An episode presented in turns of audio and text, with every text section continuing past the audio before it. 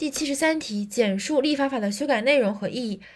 立法法总共有六个修改。首先的第一点是非常容易记得，因为我们知道，二零一五年立法法授予了社区的是地方立法权。